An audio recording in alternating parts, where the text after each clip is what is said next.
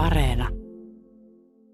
Tämä näyttää melkein jopa niin kuin tämmöiseltä NATO-kokeilla Suomen mainosvideolta, nämä, nämä niin kuin uutisjutut. Puolustus on kunnossa, joukot on kunnossa, aseet on kunnossa, kaikki on kunnossa. Tämä on kaikki tämmöistä niin kuin showta.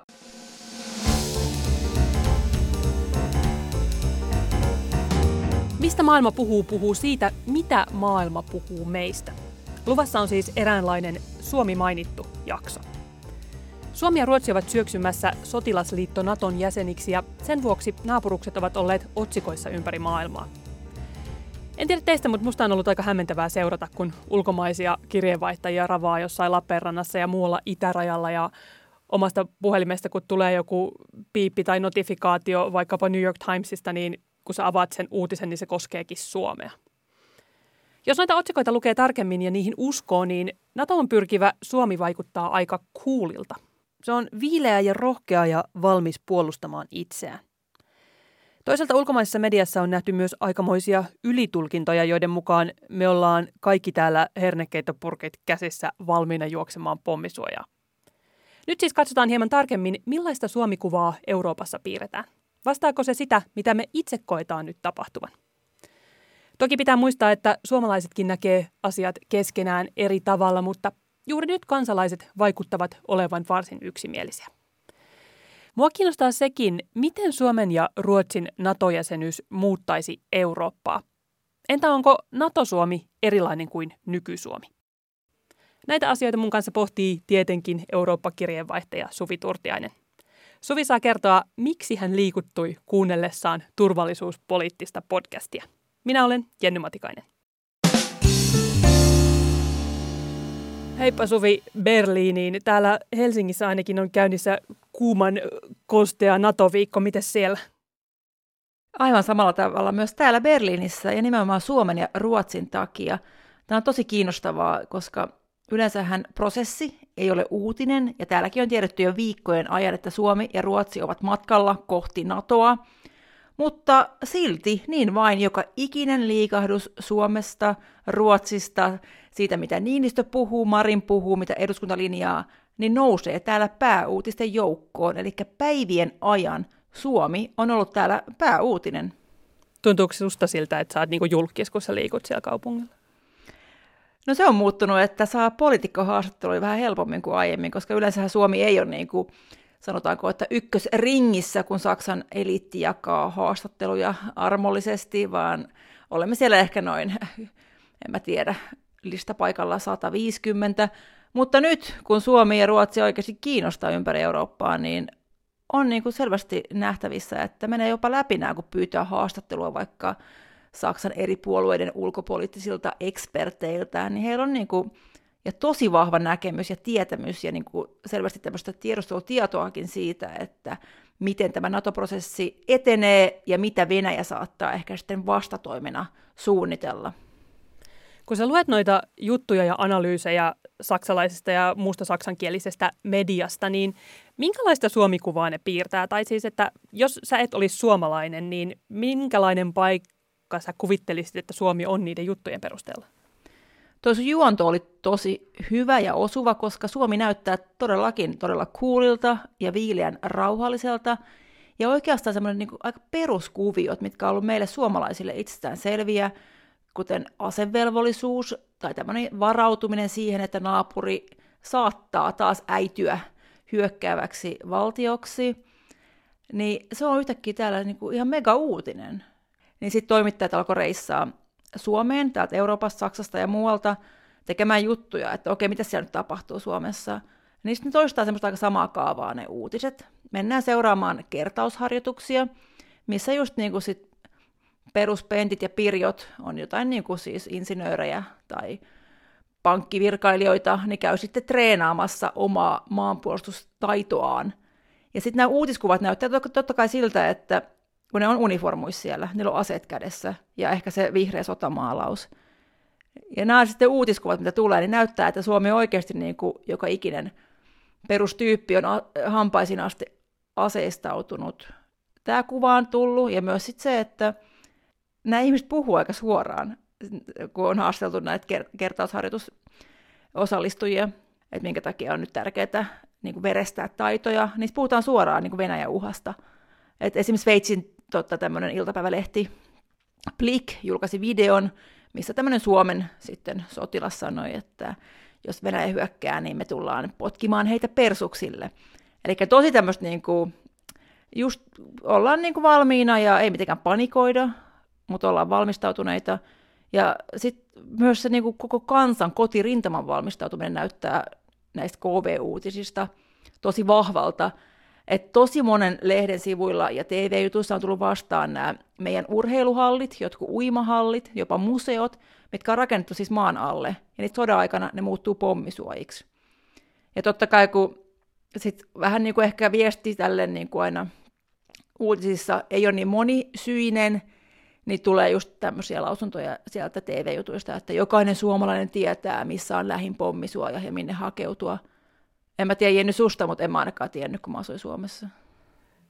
Mä just mietin sitä, että mä taisin just lukea jonkun jutun, jossa luki, että harva suomalainen tietää, missä on lähipommisuoja, siis suomalaisista uutisista.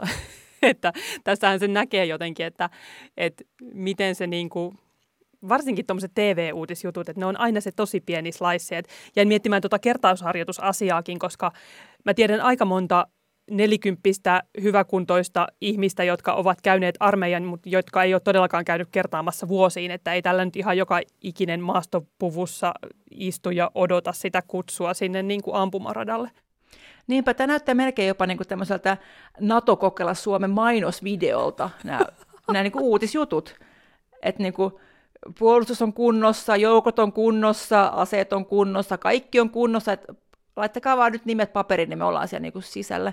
Ja tottahan se myös on, että Suomi on tosi NATO-yhteen sopiva, mutta on kaikki tämmöistä niin kuin showta, ja Suomi on totta kai siis, tätähän Suomen ulkoministeriö haluaa viestiä, kun he niin kuin, toimittajia tuo Suomeen ja niin kuin, tosi paljon tekee tämmöistä Suomi-kuva PR-työtä, niin heille ihan vaan niin kuin pisteet kotiin, että he ovat työssään onnistuneet, kun taas ehkä toimittajien työ, meidän työ, on nähdä myös niin kuin ne eri sävyt tässä uutisissa, mutta ehkä se kertoo myös siitä, että eihän siellä Suomessa käyty oikeastaan niin kuin ennen tätä NATO-prosessia hirveästi juttumatkoilla, mutta nyt yhtäkkiä kaikki ramppaa Suomessa, niin kun ei ole semmoista niin pitkäaikaista syvällistä seurantaa, niin sitten se ehkä just latistuu tämmöiseksi kiiltokuva suomeksi, mikä on tosi niin kuin, jos tykkää katsoa uutisia patriottisin silmin, niin voi olla ylpeä tästä Suomikuvasta.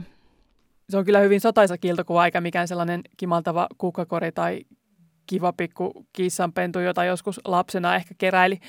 Ja siis tokihan on ollut myös semmoisia juttuja, joissa on lähdetty ihan täysin keulimaan ja antamaan Suomesta ihan väärä kuva siitä, mitä täällä nyt tapahtuu. Mä muistan jotain sellaisia, joissa annetaan ymmärtää, että suurin piirtein kaikki olisi vuorannut kotinsa jollain säilyketölkeillä – Venäjän hyökkäyksen pelossa ja olisi valmiina juoksemaan kellariin, että Suomea katsotaan nyt jotenkin kyllä aika kapeasta kulmasta, toki niin katsotaan myös koko Eurooppaa ja maailmantilannetta.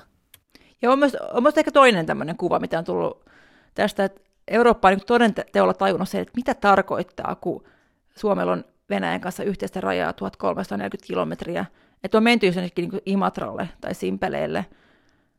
Toivottavasti Simpele taipuu nyt oikein. Ja sitten mennään niin kuin sinne ihmisten pihoille siellä itärajalla ja sanon, tuosta menee Venäjän raja. Tuolla metsässä se raja on, tuossa on Venäjä. Niin sekin, mikä on meille tosi normaalia ja arkista, niin on täällä niin kuin totta kai nyt uutinen. Että wow, että ne on ihan kiinni Venäjässä. Ja se tulee, menee ton niin kuin Korhosen pihan läpi, se rajatolppa. Niin se on tosi kiehtovaa niin kuin se, että et Suomi, Suomi kuva on niin kuin ehkä voi sanoa tarkentunut. Vaikka on ollut vähän kiiltokuvamaisuutta, tajutaan paljon enemmän, että mikä Suomi on ja miten Suomi makaa siinä Euroopan kulmassa aivan Venäjässä kiinni.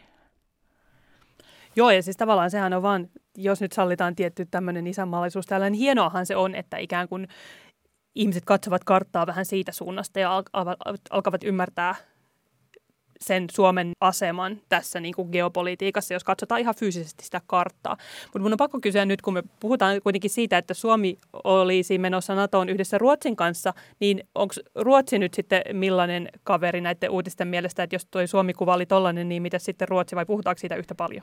Ruotsissa puhutaan Suomen kanssa yhdessä paljon, koska tämä on niin kuin saman tahtissa, yhdessä mennään NATOon.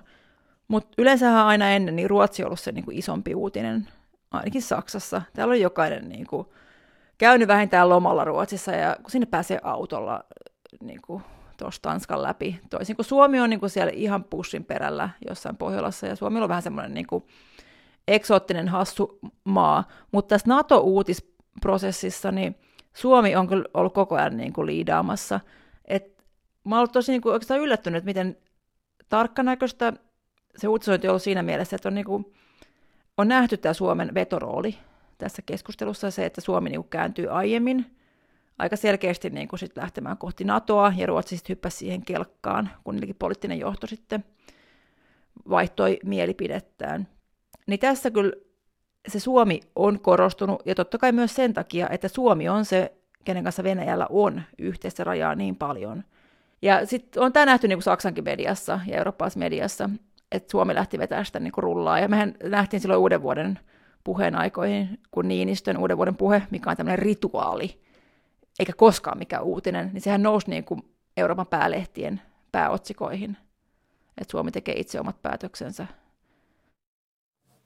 Joo, se oli jännä. Se oli jotenkin semmoinen hetki, että mä tajusin, että nyt niin kuin, tai se jotenkin pysäytti ittenikin, että tässä nyt ollaan jonkun tosi ison äärellä. Jep, se oli selvä käännekohta. Ja se niin kuin, ja mun mielestä niin kuin Financial Times, mikä on brittiläinen laatulehti, niin he on olleet tosi hereillä koko ajan tässä suuressa muutoksessa.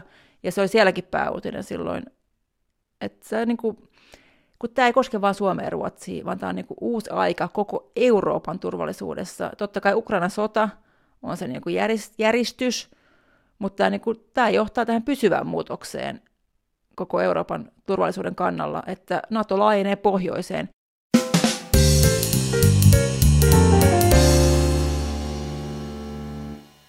Niin sitä mä oon nyt miettinyt, kun se nyt näyttää siltä, että kun Suomi ja Ruotsi menee NATOon, ei jos Suomi ja Ruotsi menee NATOon, niin ehkä me voidaan vähän jo puhua siitä, että mitä sen jälkeen. Niin minkälainen se on sitten – se mahdollinen Eurooppa, jossa NATO on laajentunut myös pohjoiseen? Täällä Saksassa, kun puhuu poliitikoille ja lukee lehtiä, niin puhutaan tosiaan, niin että on uusi aikakausi. Se, että Venäjä on toimillaan, täällä sanotaan suoraan se, että tämä johtuu kaikki Venäjän käytöksestä. Venäjä aloitti hyökkäyssodan naapuria vastaan ilman, että naapuri teki mitään provosoidakseen. Ja täällä nähdään suoraan, että sen reaktiona Suomi ja Ruotsi hylkää tämän asemansa Naton ulkopuolella ja päättää liittyä Naton jäseneksi, koska he kokevat, että se Venäjä on niin arvaamaton.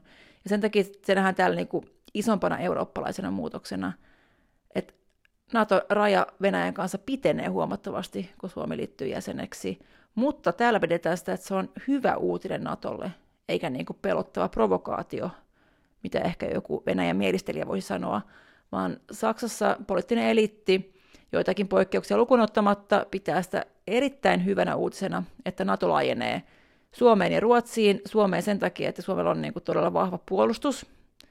Ja totta kai se tulee osaksi sitten Naton puolustusta, kun Suomi liittyy NATOon. Ja Ruotsin kohdalla sanotaan usein sitä, että Ruotsissa on omaa puolustusteollisuutta, mistä voi olla hyötyä. Ruotsilla on paljon erikoisosaamista liittyen niin vaikka tuohon saaristoalueen suojeluun ja merenalaiseen toimintaan. Niin täällä niin ollaan silleen, että et, wow, siistiä, nämä tulee NATOon. Ja se oli hauskaa silloin, kun alkoi tulla ensimmäisiä näitä uutisia, vaikka Financial Timesiin, että Suomi nyt selvästi on menossa kohti NATOa.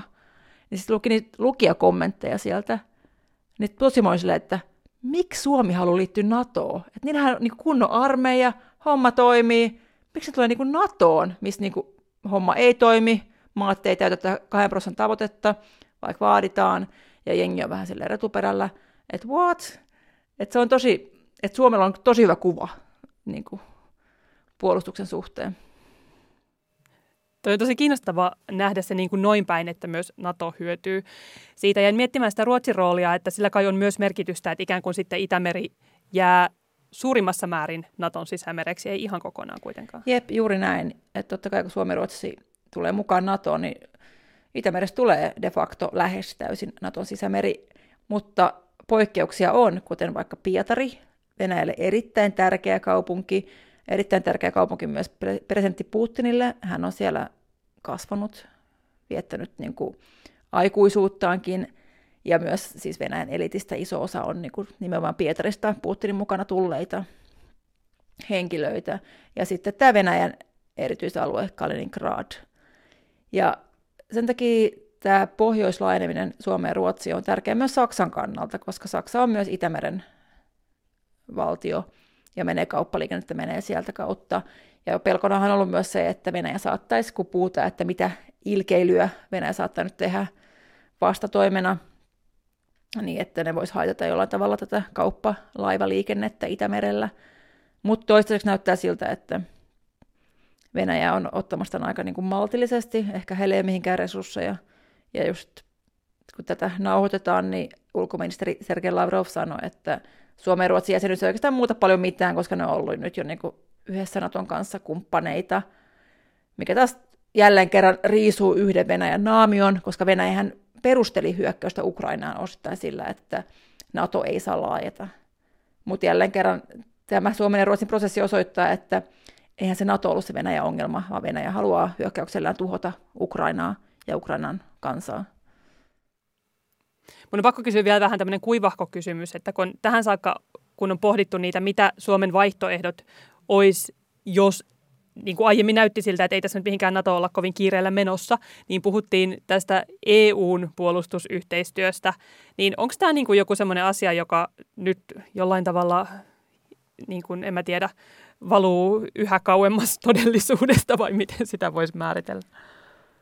No on vaikea niin kuin, valuttaa käsistä tai menettää asiaa, mitä ei oikeastaan koskaan ollut olemassakaan. Tämä EU-puolustusyhteistyö, sehän on niin kuin paperitiikeri, että on olemassa se Lissabonin sopimuksen 42.7 artikla, missä puhutaan keskinäisestä avunannosta, mikä voi tarkoittaa myös puolustusavun antoa. Ja sitä on käytetty tähän mennessä kerran, silloin kun Ranska pyysi terroriskujen jälkeen apua muilta EU-maalta. Mutta itse asiassa tämä niin Suomen ja Ruotsin NATO-prosessi herättää tätä taas vähän niin kuin eloon tätä paperitiikeriä, koska kun Suomi ja Ruotsi nyt etenee tässä prosessissa, niin puhutaan tästä harmaasta ajasta, joka jää sen väliin, kun tämä virallinen prosessi alkaa ja sitten kun kaikki Naton jäsenmaat on saanut ratifioitua Suomen ja Ruotsin jäsenyyden, ja siihen menee kuukausia ja taas kuukausia. Eli on olemassa tämä kuukausia kestävä harmaa aika, jolloin Naton viides artikla, eli tämä puolustusartikla, ei päde Suomen ja Ruotsin kohdalla. Mutta esimerkiksi Saksa, joka on paitsi NATO-maa, myös EU-maa, niin puhuu paljon tästä EUn keskinäisen avun artiklasta 42.7 nimenomaan täksi harmaaksi ajaksi. Eli jos Suomi ja Ruotsi joutuu jonkinlaisen hyökkäyksen kohteeksi ja kokevat, että he tarvitsevat apua, niin he voivat pyytää sitä apua vaikka Saksalta ja muilta EU-mailta tämän EUn artiklan nojalla, ilman että tarvitsee nyt luoda mitään uusia himmeleitä tai sopimuksia tämän harmaan ajan aja, niin kuin ajaksi. Ja tämä on totta kai sitten, tämä on niin vaikea, tässä on vaikea saada kiinni, koska se pykälä on olemassa, mutta se vasta aktivoituu silloin, kun Suomi tai Ruotsi pyytää apua. Eli me ei voida niin nyt puhua, että mitä se on. Toisin kuin sitten Britannia, joka lähti EUsta ja niin kuin menetti tämän yhteisavun annon ja kaikki muutkin EU-sopimukset, niin sitten Boris Johnson totta kai tulee suurin elkein Suomeen ja Ruotsiin sopimaan vähän niin kuin vastaavista sopimuksista, mutta totta kai se näyttää niin kuin grandioosilta ja niin kuin mahtipontiselta, että Britannia tulee nyt Suomeen ja Ruotsin tueksi, kun ne joutuu tekemään uuden sopimuksen, kun ei ole oikeastaan mitään. Mutta siis Saksalla niin kuin on tapa auttaa. Ja tää, siis aina kun puhuu täällä poliitikkojen kanssa, niin tämä tulee esiin. Ja he sanoo, että he on niin kuin valmiita kohtelemaan Suomea ja Ruotsia. Vähän niin kuin ne olisi jo Natossa, mutta eihän se viides artikla vielä silloin jo aktivoidu. Mutta tämä EU 42.7, laittakaa mieleen, saattaa tulla kysymykseen, jos Suomi ja Ruotsi pyytää apua.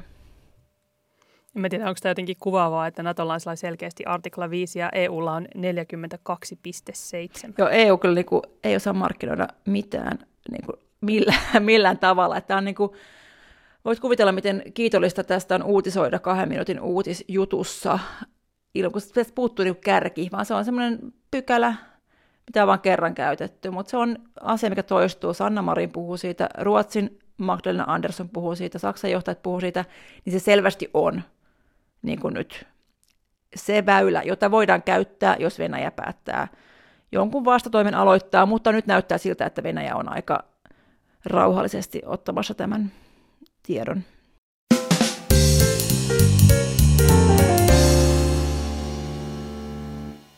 Mä mietin sitä jotenkin semmoista sotaisaa, leveäharteista, suorapuheista Suomikuvaa, että sehän on tavallaan sitä samaa, joka on näkynyt presidentti Sauli Niinistön hahmossa ja siinä muutoksessa, että ehkä hieman aiemmin kryptisiä sanankäänteitä käyttänyt presidentti on puhunut nyt hyvin suoraan, että ensin riisuttiin sodan naamiot ja sitten tuli tämä Venäjälle tämä viesti, että te aiheutit tämän, katsokaa peiliin ja puhuttiin siitä, että kuinka tässä retoriikassa on tapahtunut muutos. Mietin, että onko tämä muutos laajentunut myös jotenkin siihen, miten Suomi valtiona nähdään? Tai jopa siihen, miten Suomi itsensä valtiona kokee? No on varmasti, ja koko, koko Euroopassa on tapahtunut niin kuin herätys siihen, että Venäjä ei voi niin kuin pitää aisoissa tai kesyttää tai demokratisoida tämmöisellä niin kuin dialogilla ja naapurusyhteistyöllä ja taloussuhteilla, mitä paitsi totta kai Suomi on tehnyt, myös ennen kaikkea Saksa on tehnyt. Vaan niin kuin nyt on tajuttu, että Venäjä on täysin, niin kuin, mitä on Erkka Mikkonen, meidän juuri kautta päättänyt kirjeenvaihtaja, sanonut niin kuin diktatuuri, mikä ei noudata mitään sääntöjä. Niin tämä totta kai vaikuttaa myös siihen, että miten, miten Venäjästä puhutaan. Mä just ihailin mun ruotsalaiskollegaa, joka omassa TV-suorassaan kutsui Putinia jatkuvasti niin kuin hulluksi diktaattoriksi. Että ei me nyt niin, niin suoraan vielä puhuta meidän polyysin uutisissa. Ja ehkä nyt on eri tapa käyttää kieltä, mutta se, että Ruotsin pääkanavalla sanotaan Putinista, että koko ajan hän on hullu diktaattori, niin tässä emme vielä ole. Mutta totta kai Suomessakin tämä viesti on selkeytynyt, kun se on, se on niin selkeä se syy, miksi Suomi liittyy NATOon. Ollaanko siellä Saksassa ja Euroopassa, Keski-Euroopassa laajemmin, niin pidettikö tätä niin kuin NATOon liittymistä lopulta yllättävänä asiana? Vai oliko se vain sellainen, että niin kuin totta kai, näin tämä nyt menee?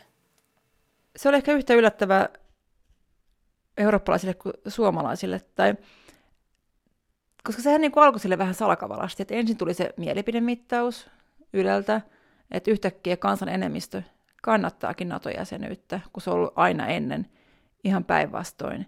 Ja sitten poliitikot niin reagoi siihen ja alkoi sit, aloitti tämän prosessin. Niinistöhän meni aika nopeasti sitten Washingtoniin tapaamaan Joe Bidenia ja puhui nimenomaan, että prosesseja on aloitettu ilman, että käyttiin niin sanaa, että mitä prosesseja.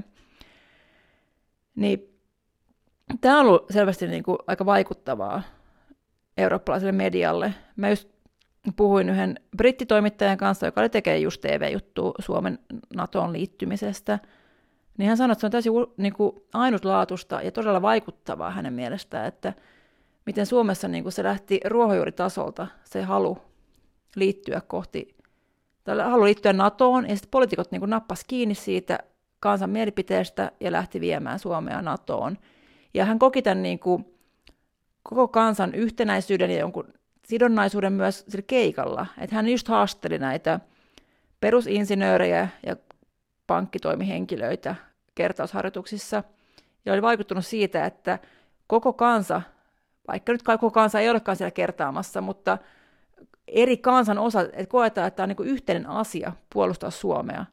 Että se koskee kaikkia, kaikkien on tehtävä osansa, ja myös tämä päätös Natosta, että se on tehty tälleen niin kuin yhdessä kansana, eikä silleen niin kuin eliittivetoisena prosessina.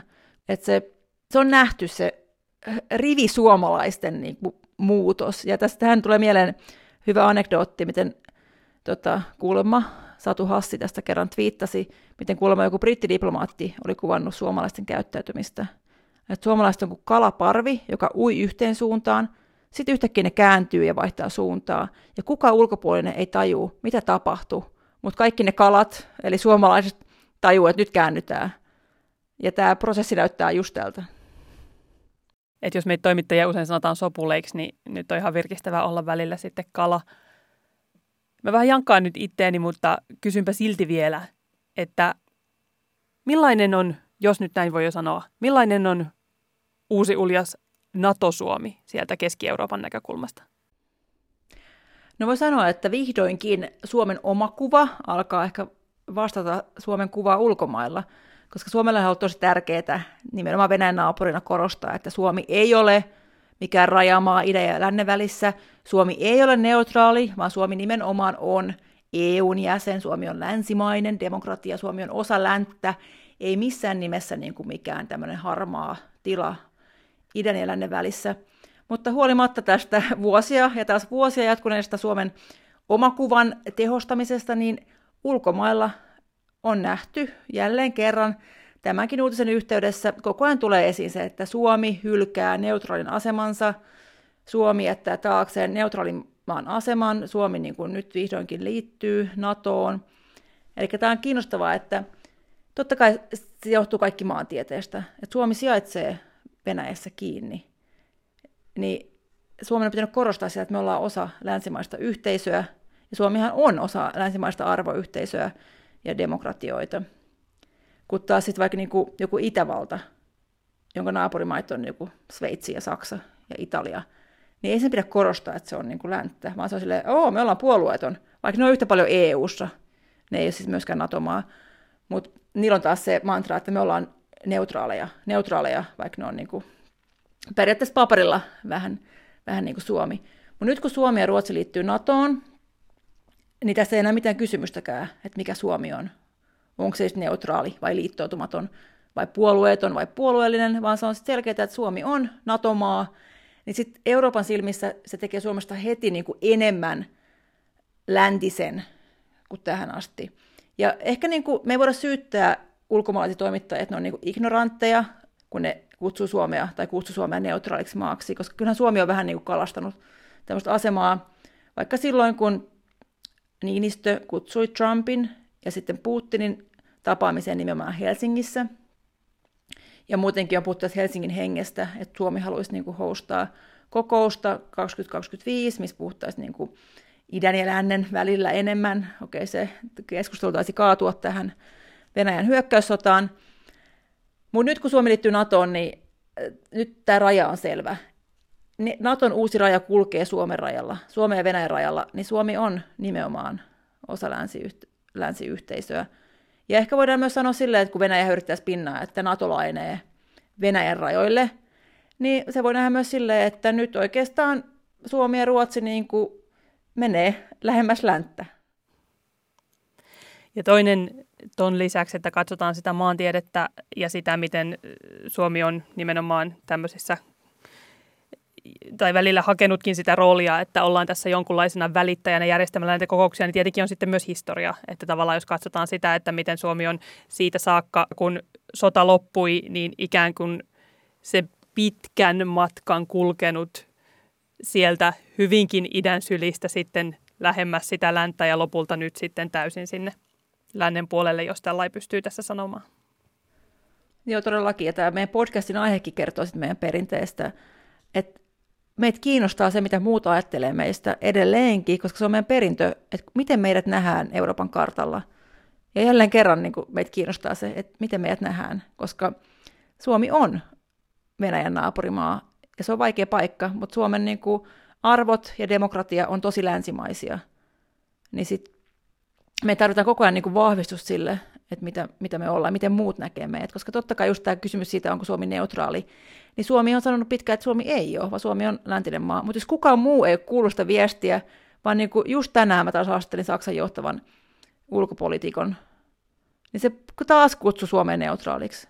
Niin sitten mä mietin, että, niin kuin, niin, että onko Suomi neutraali ollut, jos kukaan muu ei ole sitä tajunnut.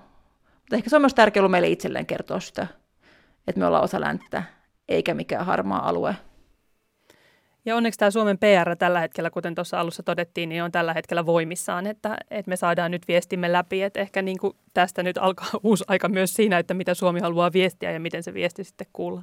Ja kyllä tämä PR toimii, sanotaan niin kuin mullekin, että mä just yksi päivä matkustin Berliinissä U-baanilla kohti toimistoa ja kuuntelin tämmöistä mun suosikki turvallisuuspoliittista podcastia, ja siinä kun puhuttiin niin kuin ihan tosi kova faktaa Suomen armeijasta, Suomen reservistä, paljon Suomella on tykkejä, ja niin kuin, miten Suomi on valmistautunut, ja miten Suomi vie myös Ruotsia NATOon, aina kiva kuulla, miten johdamme, niin mä olin ihan liikuttunut, mä olin ihan silmissä, että Suomi, sinä olet tehnyt hyvin, ja Suomi tämä prosessikin meni aika hyvin, ja siis voi olla ylpeä Suomesta, ja on tosi niin kuin hienoa seurata, miten jotenkin positiivista Suomikuvaa on tullut tämänkin prosessin aikana. Ja totta kai niitä värisävyjä on ehkä jäänyt kertomatta, mutta kun Suomesta tulee nyt Naton jäsen, niin varmasti alkaa löytyä myös niitä muita sävyjä tähän uutisointiin. tämä on pitkä, pitkä prosessi, koska nyt olemme siellä syvällä lännessä. Nautitaan nyt tästä hetkestä, kun kaikki menee niin sanotusti hetken aikaa putkeen. Olemme vielä tässä niin kuin kihlautumis- vastarakastumisvaiheessa Natonkin silmissä, niin he näkevät meistä vain kaikki ihanat puolet, eikä vielä niitä rasittavia, vaikeita puolia.